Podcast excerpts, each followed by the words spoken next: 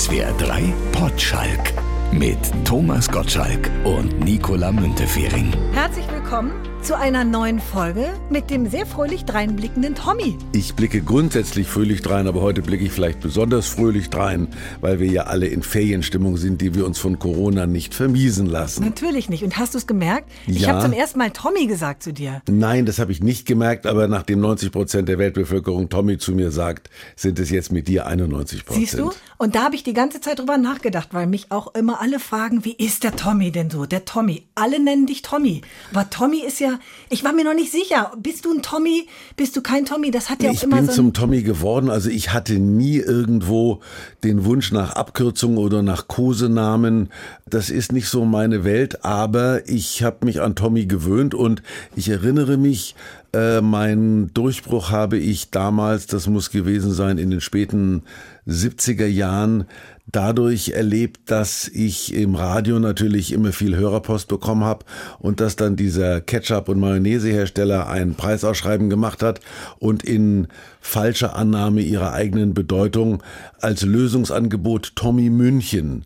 Und dann habe ich das alles gekriegt.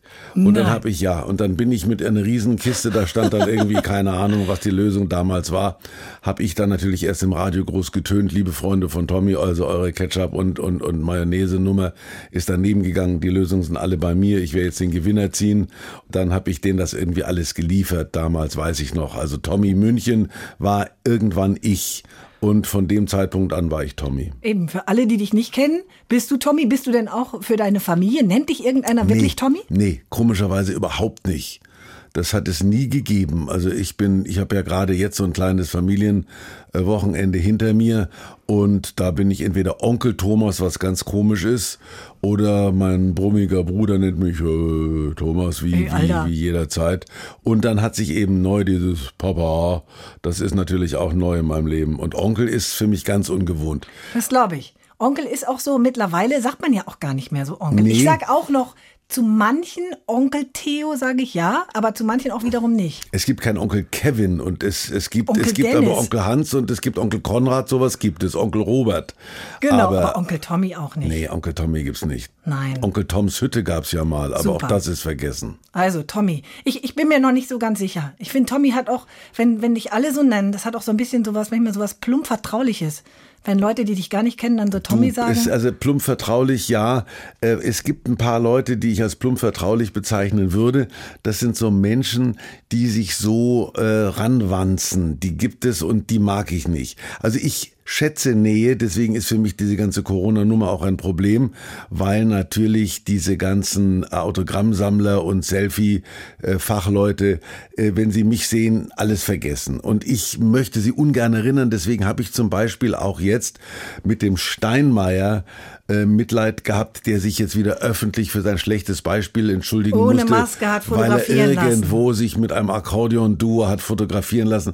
Das ist, und da gab es ja auch da was, wo der Spahn, glaube ich, im Aufzug stand. Und das ist etwas, man möchte eben in dieser Position nicht so pädagogisch daherkommen und dieses Halt, Moment. Und wenn dann irgendeine mehr oder weniger verschwitzte Mitvierzigerin sich dann bei mir in die Arme wirft, dann, Tommy! Ja, dann stoße ich die nicht von mir, sondern ich sage, komm mein Schatz, ja, ich bin es. Hat deine Mutti dich Tommy genannt? Nee, auch nicht. Die hat mich in einem ganz speziellen Tonfall Thomas genannt. Oh, Thomas. Ja, wenn ich die nach der Sendung angerufen habe, Thomas, du siehst schlecht aus. Das ist mir oft passiert. Thomas, du siehst schlecht aus. Hat man denn jemals aus deinem Nachnamen Spitznamen gemacht? Macht man ja. Mich nennen ja alle Münte vom Nachnamen. Ja, das bietet sich aber an. Aber Gotti? Ich meine, ja, es ist ja so, dass ich jetzt also festgestellt habe, dass ich die Dixie Chicks nennen sich nur noch The Chicks und Lady Antebellum nennt sich Lady A. Ich nenne mich ab jetzt nur Gott. Das muss reichen. Ich habe vor kurzem mal mit der Schauspielerin, wie heißt sie, Elena Ulich gesprochen und die und ihr Mann nennen sich gegenseitig nur beim Nachnamen. Ulkig. Also stell dir vor, die Karina sagt zu dir, Gottschalk, gib's dir mal einen Zucker? Und du sagst, Moment, Ross, ich brauche noch einen Löffel. Na, das ist, weiß nicht, das fällt mir schwer. Apropos, ich habe gerade, weil du gerade mit der großen Frau Ulich gesprochen hast, ich habe gerade vor einer Stunde mit Iris Berben telefoniert, weil ich ihr Interview in der Süddeutschen gelesen habe, und die hat ja auch nur diesen Schicksalsschlag hinter sich, 70 geworden zu sein. Mhm. Sie sieht weder aus wie 70, noch ist sie im Kopf 70, noch werden Menschen wie sie und ich in irgendeiner Form, Gott sei Dank, nach dem Alter beurteilt. Also es ist die Berben und es gibt den Gottschalk, und wenn irgendjemand mir begegnet, dann ist der selten, wenn er nicht gerade auch im gleichen Jahr geboren ist oder noch älter als ich, daran interessiert, über das Alter zu sprechen, sondern das ist ein gutes Gefühl, wenn du so ein Trademark bist, das ist egal. Also wenn man das Glück hat, eine Marke zu sein, dann ist man halt in irgendeiner Form, man muss den Markenkern abliefern. Also bei mir muss das, was drinsteht, auch drauf sein und umgekehrt. Aber das ist für mich auch das Entscheidende. Wenn die mich treffen, dann wollen die, und das war ja unser Einstieg, einen relativ fröhlichen, entspannten Menschen treffen, auf den sie sich freuen und von dem sie komischerweise in meinem Fall auch davon ausgehen, dass er ihnen irgendwann begegnet. Es fällt einfach dieses, ach mein Gott, da ist er, sondern, ach, da sind sie ja. Also dieses, irgendwann musste es passieren. Es sieht doch keiner. Ja, wenn dann so in dieser Form, aber das stimmt. Ältere Leute siezen mich, obwohl, wenn sie mein Alter sind, dann duzen sie mich auch. Also stimmt, die Duzerei, die ich angefangen habe, würde ich mal mutig behaupten, die nervt mich jetzt. Also ich möchte bei Ikea nicht geduzt werden und ich möchte von den diversen Wetterfröschen, diverse Radiosender auch nicht geduzt werden. Aber du bist halt der Thomas, der egal in welchem Alter, immer noch kurze Hosen trägt. Du hast heute zum allerersten Mal eine kurze Hose an.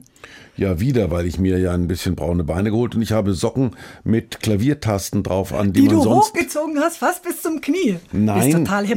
Ich hasse diese hochgezogenen, aber ich finde, es gibt auch da wieder Unterschiede. Es gibt Wollstrümpfe, die muss man runterschieben, und es gibt so Socken mit Klaviertasten, wenn du die nicht hochziehst, erkennst du die Klaviertasten nicht. Dann sind das schwarz-weiß geringelte Socken, und ich würde keine schwarz-weiß Socken anziehen. Klaviersocken ja, aber geringelte niemals. Genau.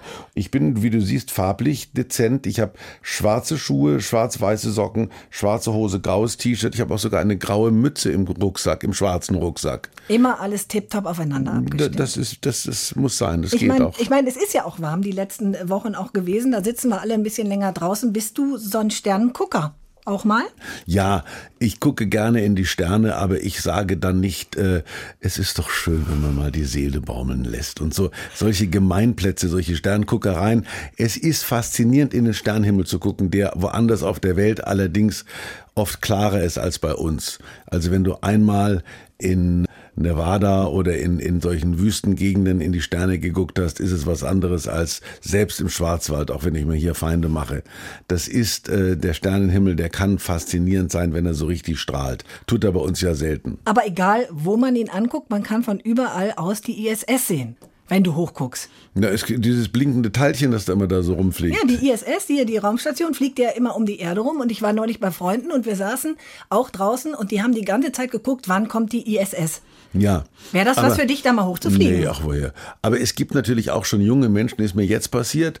Ich habe mit der Freundin meines Neffen in den Himmel geblickt, die, glaube ich, 22 ist, der ich eine Sternschnuppe gezeigt habe, die mich dann belehrt hat, dass das Weltraummüll ist. Also da ist auch was verloren gegangen. Für uns war alles, was am Himmel rumgeflogen ist und gestrahlt hat, entweder der Stern von Bethlehem zu Weihnachten oder es war eine Sternschnuppe. Weltraummüll will ich nicht in meinem System wissen. Du brauchst halt die richtige App und die sagt dir dann halt genau, was es ist, weil diese Freunde haben nämlich eine App, die dir genau ansagt, wann die ISS das nächste Mal zu sehen ist, was da am Himmel rumfliegt, bestimme ich und nicht meine App. Und wenn ich eine Sternschnuppe sehen will, sehe ich eine Sternschnuppe.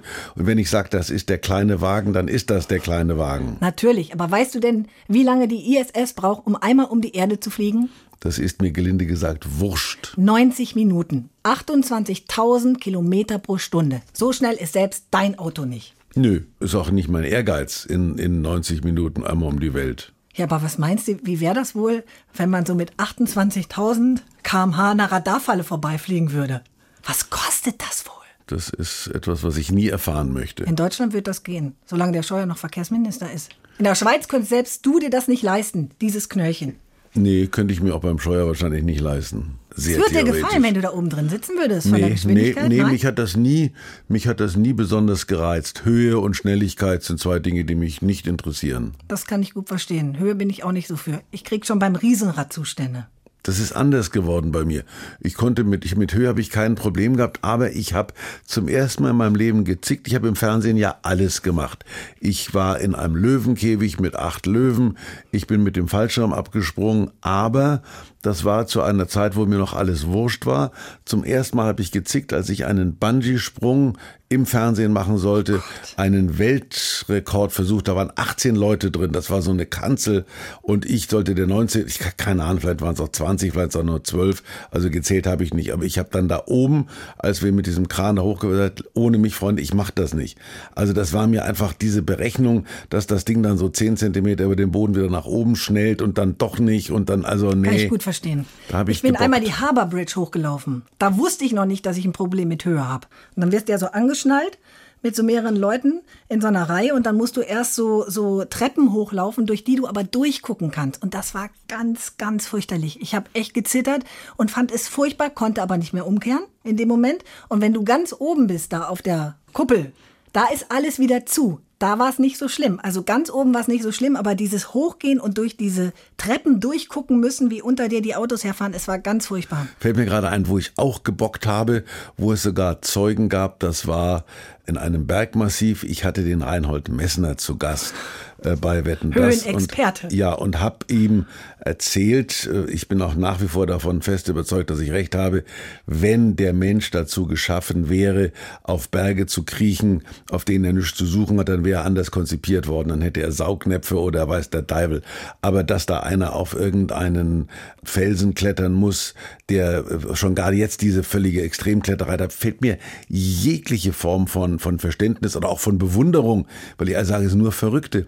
Aber da habe ich dann dem Messner gesagt, warum er das macht. Der konnte mit der Frage gar nichts anfangen, die ich sehr logisch fand, warum er da hin muss. Also der hat sich da die Zehen abgefroren und sein Bruder ist nicht zurückgekommen oder hat sich, ich weiß nicht, also auf jeden Fall gab es eine Menge von Bergtragödien in seinem Leben und da bleibt man halt unten. Ach, du weißt, wie schön das ist. Also er hat mich da voll gelabert und dann hat er gesagt, ich soll das doch einmal machen und dann ist er mit mir in Südtirol den Ortler hochgestiegen. Wir steigen auf den Ortler, da verstehen, wie schön das ist.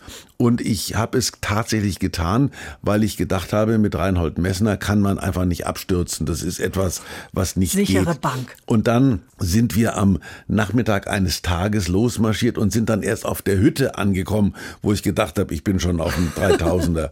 Dann verbringst du eine Nacht mit solchen Bergfexen da. Das waren alles solche wohlgelaunten Südtiroler. Da gab es am Abend noch ein Speckbrot und dann lagst du da im Bett und in diesen Dreifach- und Doppelbetten und die haben gepupst und gerülpst und ich habe da schon gemerkt, das ist nicht meine Welt. Früh um 4 habe ich das also noch ganz klar mitgekriegt. Da gab es dann einen Kaffee und dann ist man dann in diesen Morgennebeln über ein Bergfeld gewandert, über ein Schneefeld, wo ich schon gedacht habe, das war's. Und dann diesen Ortler hoch. So, und dann war der Moment, wo mir alles wurscht war und ich habe immer gesagt, schau nicht hinter dich, schau nicht hinter dich. Ich habe dann also immer nur vor mich geschaut und dann kam ein Stück, was ist das jetzt?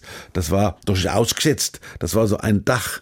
Da ging's rechts runter und links runter und der Messner hat mir dann so ein Seil an den Dings da gemacht, an den Bauch und hat gesagt, meinst du links fallst, du spring rechts. Also das war eine gewisse Logik, aber ich habe gedacht, nee, wenn ich links falle und der springt dann doch nicht rechts, dann fallen wir beide links. Und es ist einfach, du siehst unten ameisenhaft, siehst du die Welt und denkst, da gehöre ich eigentlich hin, was mache ich hier oben? Und dann habe ich gesagt, Freunde, ich gehe da nicht drüber. Hast abgebrochen. Dann hat er gesagt, zurück geht's überhaupt nicht, weil da, wo ich hoch bin, komme ich nicht mehr runter. Ich gesagt, mir ist alles egal. Dann haben sie mich mit irgendeinem Stück Käse, haben sie mich dort locken wollen. Ich habe gesagt, Freunde, es ist aus. Ich habe fast geweint. Und in diesem Moment, ich habe glaube ich sogar geweint. Und in diesem Moment flog dann wahrscheinlich der München-Venedig-Flieger über uns hinweg.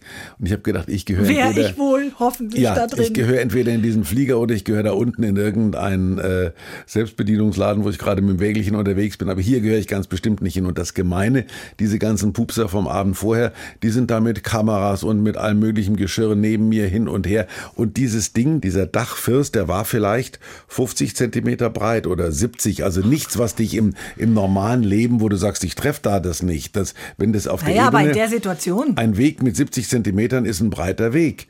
Aber da oben, wo es rechts und links ins Nichts geht, habe ich da gehypert. Und ich habe gesagt, nein, Freunde, nicht. Mhm. Und dann habe ich diesen Rückweg angetreten, wo dann natürlich nach unten gucken musst. War mir aber völlig egal. Also die Angst vor diesen 100 Metern ausgesetzt waren so extrem, dass ich lieber auf mich... Du bist zurückgegangen. Und dann habe ich gesagt, nie mehr in meinem Leben irgendeinen Berg. Da muss es eigentlich noch Fotomaterial geben, weil da irgendwelche mit der Kamera unterwegs waren. Aber es ist bestimmt nicht so bedrohlich, was da auf diesen Bildern zu sehen ist. Ich möchte die auch nie mehr wiedersehen. Kann ich gut verstehen. Naja, gut. Also okay, wir verlabern. Also die Besteigung des Mount Everest streichen wir. Muss nicht mehr erledigt werden. Nicht durch mich. In deinem Leben. Nicht durch mich. Wie kommen wir jetzt zu Traditionen? Die Tradition des Bergsteigens ist eine verbreitete, immer noch. Und ich war gerade mit Luis Trenker beschäftigt. Ich habe nämlich, es gibt ein Modelabel, das heißt Luis Trenker. Und ich habe irgendwann im Berliner Flughafen Fotos von Jeff Bridges gesehen. Ich habe gesagt, das ist ein tolles Foto. Sowas würde ich auch mal machen. Mich hat keiner gefragt, da habe ich die gefragt, ob sie nicht eine Fresse brauchen. Weil Luis Trenker ist natürlich... Nehmt mich! Noch älter als ich. Den gibt's gar nicht mehr. Ich habe den aber in meinen ersten öffentlichen Auftritten noch imitiert mit großem Erfolg. Da kannte man Luis Trenker noch. Na, auf jeden Fall, das ist also ein Traditionsbergsteiger gewesen und ich bin jetzt zumindest, was das Gesicht betrifft, in seine Fußstapfen getreten, aber das hat nichts damit zu tun, dass mich das Gipfelkreuz in irgendeiner Weise anzieht. So, jetzt sind wir bei Traditionen. Genau, wir wollen heute über Traditionen sprechen. Wie wichtig sind dir Traditionen? Naja, also in meinem Dasein vermeidest du alles, was dich als konservativ erscheinen lässt. Also konservativ bedeutet ja immer nach hinten gewandt. Andererseits musst du in einem gewissen Alter einfach zugeben, dass es Erfahrungen gibt, dass es Denkweisen gibt, die sich über eine lange Zeit entwickelt haben. Und dass jede neue Generation nun den Versuch unternimmt, alles das einzuschmeißen, um die Welt neu zu erfinden, ist wohl mit dem Lauf der Welt verbunden, aber sie kommen irgendwann auch da an, wo die Väter und Großväter schon gewesen sind. In manchen Dingen haben wir uns Gott sei Dank weiterentwickelt. Die Emanzipation der Frau ist ja ein Thema, das dich zu interessieren hat. Dass da nun vieles passiert ist, seit ich auf die Welt gekommen bin, ist in Ordnung, das ist richtig und das unterstreiche ich auch, wenngleich ich schon immer, sagen wir mal, anders gedacht habe als der Rest der Welt, aber Traditionen im Sinne von Matrosenhemdchen oder Lederhosen oder Gebirgsschützen oder sowas, das ist nichts, was mich besonders interessiert. Aber ansonsten halte ich von Traditionstreffen und von irgendwelchen nostalgischen Gefühlen wenig. Ich bin ja einer der letzten lebenden Schlesier. Also meine Eltern kamen ja beide aus Schlesien. Und das heißt, ich bin in dieser schlesischen Tradition groß geworden, habe um mich herum auch noch echte Schlesier gehabt und habe dann eine Platte von Menzel Wilhelm gehört, Mena Mutter, Schwiegermutter, mit der Krümmer, Fässer, Siebe oder im Himmel gewas, Rundholzer, Messer. Also ich habe noch schlesische Gedichtler, Geschichtler und Getichtler aufsagen können, aber das hat auf mich, glaube ich, keinen negativen Einfluss gehabt und ich bin heute kein Revanchist geworden, der immer noch sagt, Schlesien ist unser. Also die Wiese ist gemäht, finde ich. Also Tradition, warum nicht? Und wenn ich heute irgendwo in Baden-Baden, in New York oder was, jemand treffe, der sagt, meine Großmutter war Schlesierin, dann freue ich mich mehr, als wenn jemand sagt, ich bin auch aus Oberfranken, weil das ist keine Kunst, da komme ich auch her. Aber das sitzt drin. Aber wenn wir eben nochmal auf die Klamotten zurückkommen und du sagst, du hast da keine Lust auf diese Ringelhemdchen und diese traditionellen Klamotten unbedingt, aber du bist doch auch jemand, der beim Oktoberfest zum Beispiel auch Tracht trägt. Wenn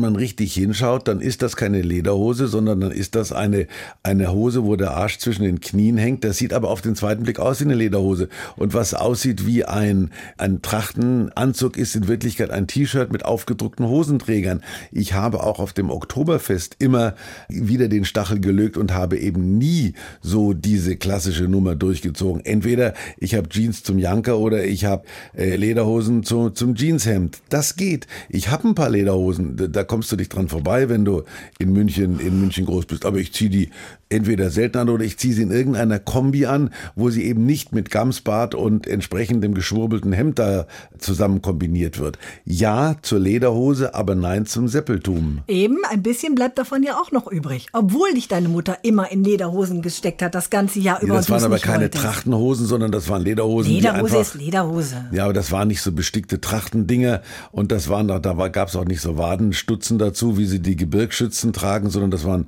Lederhosen, die einfach länger länger gehalten haben und einen speckigen Hintern gehabt haben und nicht so schnell zerrissen sind. Aber ich meine, wenn du jetzt gerade auch die jüngeren Leute anguckst, jetzt nicht nur beim Oktoberfest, was natürlich in diesem Jahr Corona-bedingt nicht stattfinden wird, auch auf dem Stuttgarter Wasen zum Beispiel, ganz viele junge Leute haben wieder total Bock auf Tracht. Ja, das ist aber, weil es zwanghaft ist. Wenn du die von mir hochgeschätzte Regine Six da mit ihrer Damenwiesen, ich glaube, die machen sich 8 Wochen vorher nur noch Gedanken, welches Dirndl sie anziehen müssen, damit sie ein anderes Dirndl anhaben. Und wenn du dann zu den Dirndl dann so 12 Zentimeter hohe Schuhe, das ist absurd. Und das hatte mit Tracht und mit Tradition gar nichts mehr zu tun. Das ist Freak-Mode, finde ich. Ich hasse diese Typen, die dann schon so im Juli mit rot karierten Hemden und Lederhosen in München lärmend unterwegs sind. Die sind genauso schlimm wie die Hipster, die auf diesen Rollern mit so einem kurzen Mäntelchen und den kurzen Hosen, wo der Bart dann so im Winde weht. Alles, was so uniformiert ist und was so zwanghaft ist, das lehne ich aus tiefster Seele ab. Und wenn 100 Menschen im rot karierten Hemd auf der Wasen unterwegs sind und mit Lederhosen, die nicht wissen, wie man Lederhosen schreibt, dann sage ich, das ist einfach mit der Masse gerannt. Das ist, ich finde, in so einem Fall sind Lederhosen und karierte Hemden für Männer genauso schlimm wie aufgespritzte Lippen für irgendwelche Influencerinnen. Das ist die gleiche Nummer. Einfach hinterhergelaufen. Ich habe einmal in meinem Leben so ein Dirndl angehabt, ein Original von der Schwiegermutter. Musste ich auch auf so eine Motto-Party anziehen. Meins ist nicht. Kann ja hübsch aussehen. Nicht, wenn jemand ein Dirndl trägt und es aus Überzeugung trägt und gerne trägt, dann soll er es machen. Aber nur weil auf der Einladung steht, bitte Dirndl, dann zum Lodenfreirennen und dann für 995 € sich irgendein Dirndl, ach, gibt's noch Brokat auf der Schürze? Und das ist dann, finde ich, Quatsch. Dann kommst du mit dem T-Shirt und mit Batikhemd. Jetzt bist du ja auch jemand, der den Wohnort gewechselt hat. Du bist in die USA gegangen. Welche Traditionen hast du im Rahmen dieses Umzugs dann vielleicht auch einfach sausen lassen? Ich habe zum Beispiel meine Lederhose in Malibu öfter getragen als in München. Oh my God. Also das ist Thomas, dann für die, it looks great. Ja, und ich habe auch mit Arnold Schwarzenegger beim Lodenfrei Lederhosen ausgesucht. Die ist gut, die gefällt mir. Aber das ist. Du hast ihn beraten. Ja, das hat sich aber Zufall. Wir sind da zusammen. Who is here? Look, who is here? Das ist dann, das ist lustig. Und das ist dann auch irgendwie mehr Klamauk als Tradition. Und das ist Show. Also ich muss ja immer auch sagen, dass Show ein Teil meines Wesens war. Und die Show-Lederhose, die finde ich okay. Aber ich wäre nie auf die Idee gekommen, die Herbstausgabe von Wetten, das in Lederhosen zu moderieren. Die Aprilausgabe gerne, dann weil ja. Da keiner, weil ich sage, Frühling wird's und die Knie werden wieder gezeigt. Aber ich bin genauso gerne im Schottenrock von Vivian Westwood rumgelaufen. Das ist für mich das Gleiche. Das finde ich wieder cooler. Die haben hier irgendwo in Österreich hat irgendein Spinner in Graz hat Schottenröcke genäht, den habe ich da angezogen.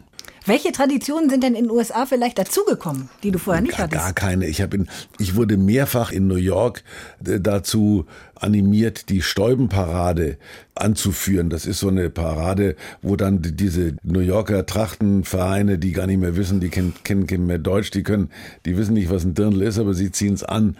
Da sollte ich in die Nachfolge von Sigrid und Roy treten, habe ich mich mehrfach geweigert, weil das ist albern. Gemacht? Ach Quatsch, ja. Auf so einem Bierwagen da die Fifth Avenue runterzufahren und in die Menge zu winken, vergiss es. Dann lieber von Leitnamsprozession in München. Modische Traditionen gibt es, gesellschaftliche Traditionen und auch familiäre.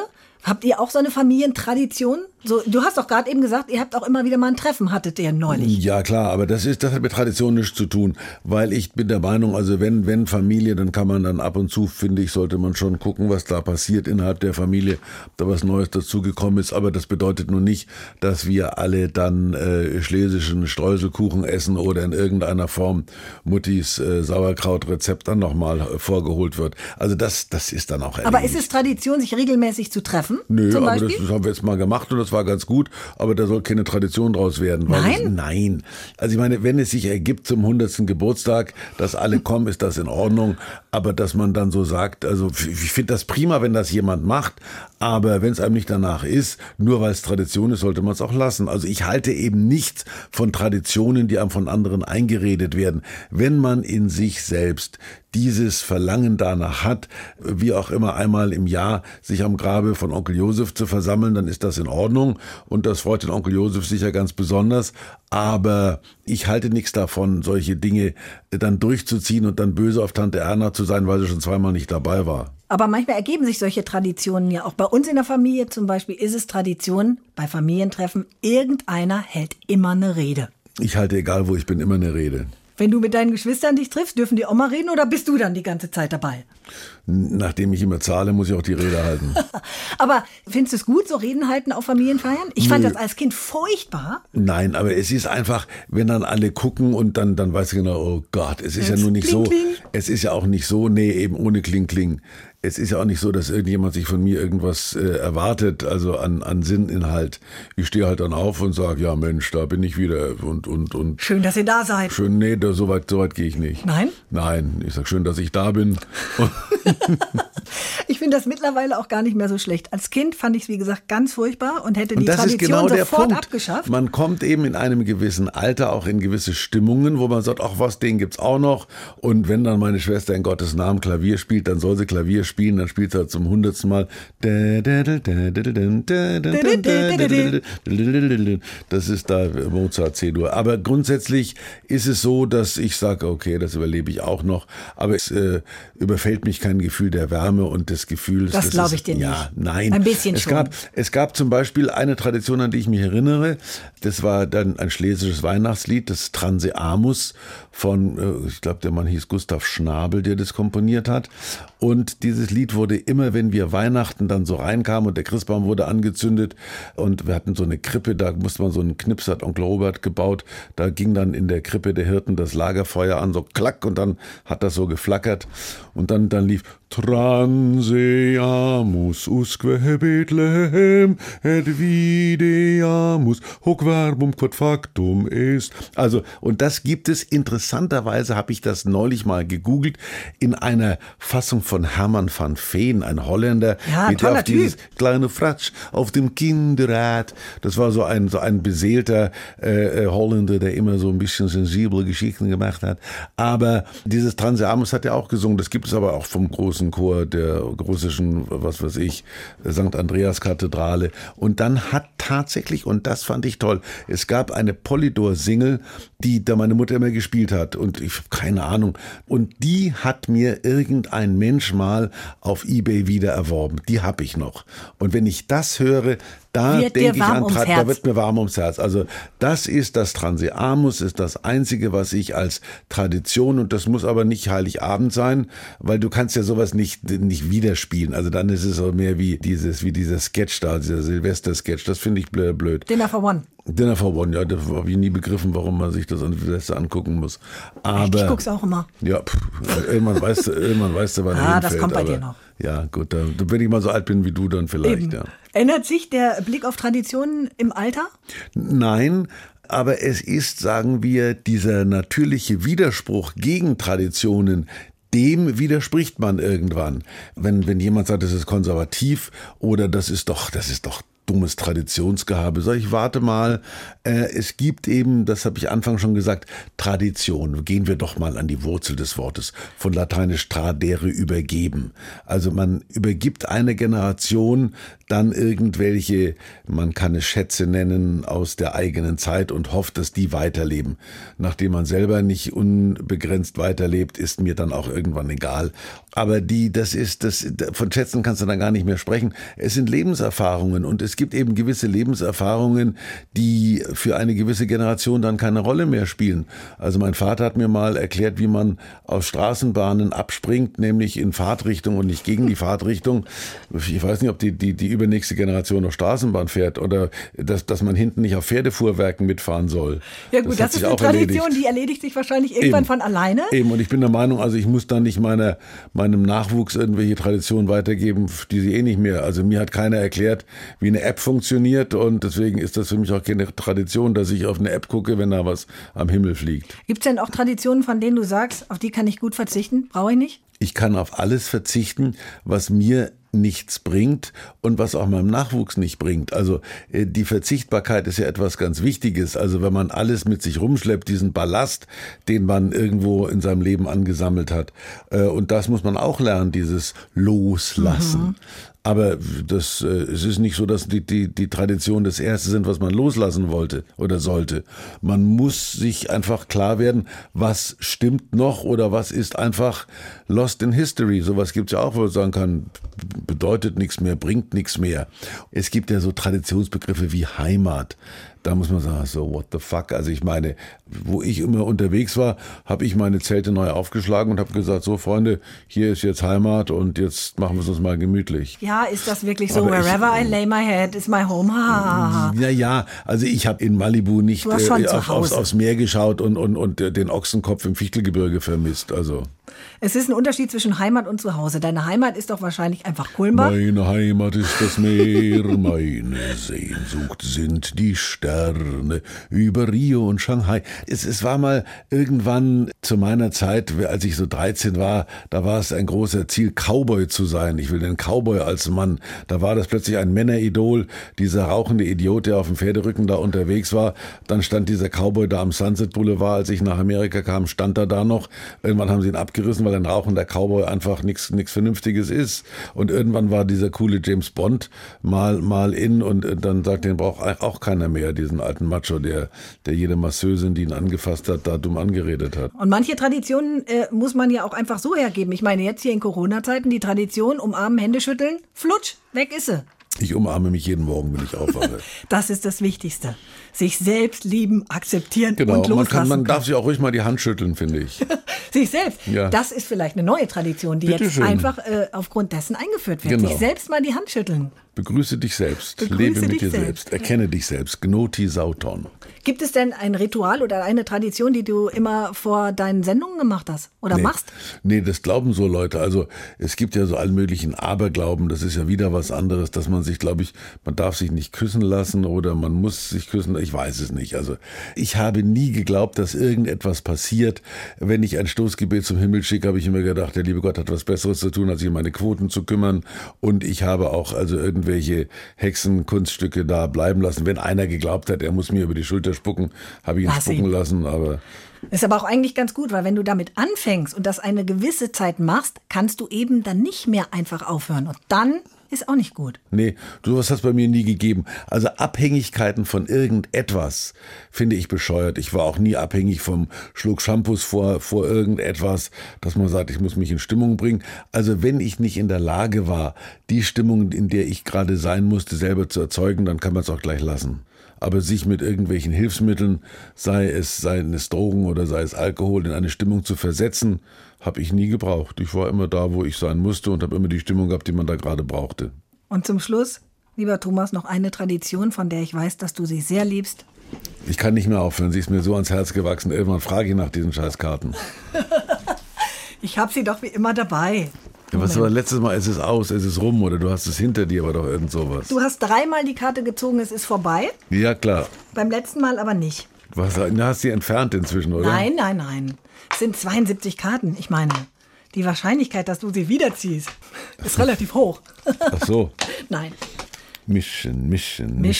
Kannst du gut Karten mischen? Nee. Ich kann das überhaupt nicht, wie du siehst. Gib mal her. Komm hier, mach du mal. So gut kann ich es auch. Das ist ja nicht gemischt, das ist ja gewurstelt. Nicht schlecht. Wir können mal Mau spielen. Ich finde das ja toll da, wenn da immer in diesen amerikanischen Spielerfilmen, wenn die das immer so von rechts nach links dann so ratschen lassen. Soll ich mir gleich einen aussuchen? Ich kann ja mal gucken, was mir gefällt. Nein, so geht es nicht. Es gilt. Ich ziehe jetzt eine raus, okay? Ja, okay. Alles geht vorüber. Das ist schon fast so wie alles ist auch. Alles geht vorüber. Das einzig Alles geht vorüber. Das einzig Unveränderliche ist die Veränderlichkeit. Oh, da reden wir beim nächsten Mal drüber. Passt zu Traditionen. Siehst du, irgendwie. Es wäre auch die Karte dabei gewesen, die ich gerade. Ich bin einfach liebenswert. Warum kriege ich die nicht? Die hast du aber nicht gezogen. Nee. Ja, lass mich mal ziehen. Ich kann dir eine hinhalten. Warte mal. Die beste Mutter sorgt zuerst für sich selbst. Nicht dumm. Der beste Vater aber auch. Mein lieber Thomas, wir hören uns in 4 Wochen wieder. Tatsächlich? Wir haben eine Mini-Sommerpause. Was mache ich in der Zeit? Halten wir das aus? Ja, also gut, ohne Karten nicht, weil du kannst mir in einer Woche mal eine Karte ziehen. Mach ich. Bis dahin. In der ARD-Audiothek. SWR 3 Potschalk. Eine neue Folge gibt es jeden zweiten Freitag ab 12. In der ARD-Audiothek und überall, wo es Podcasts gibt.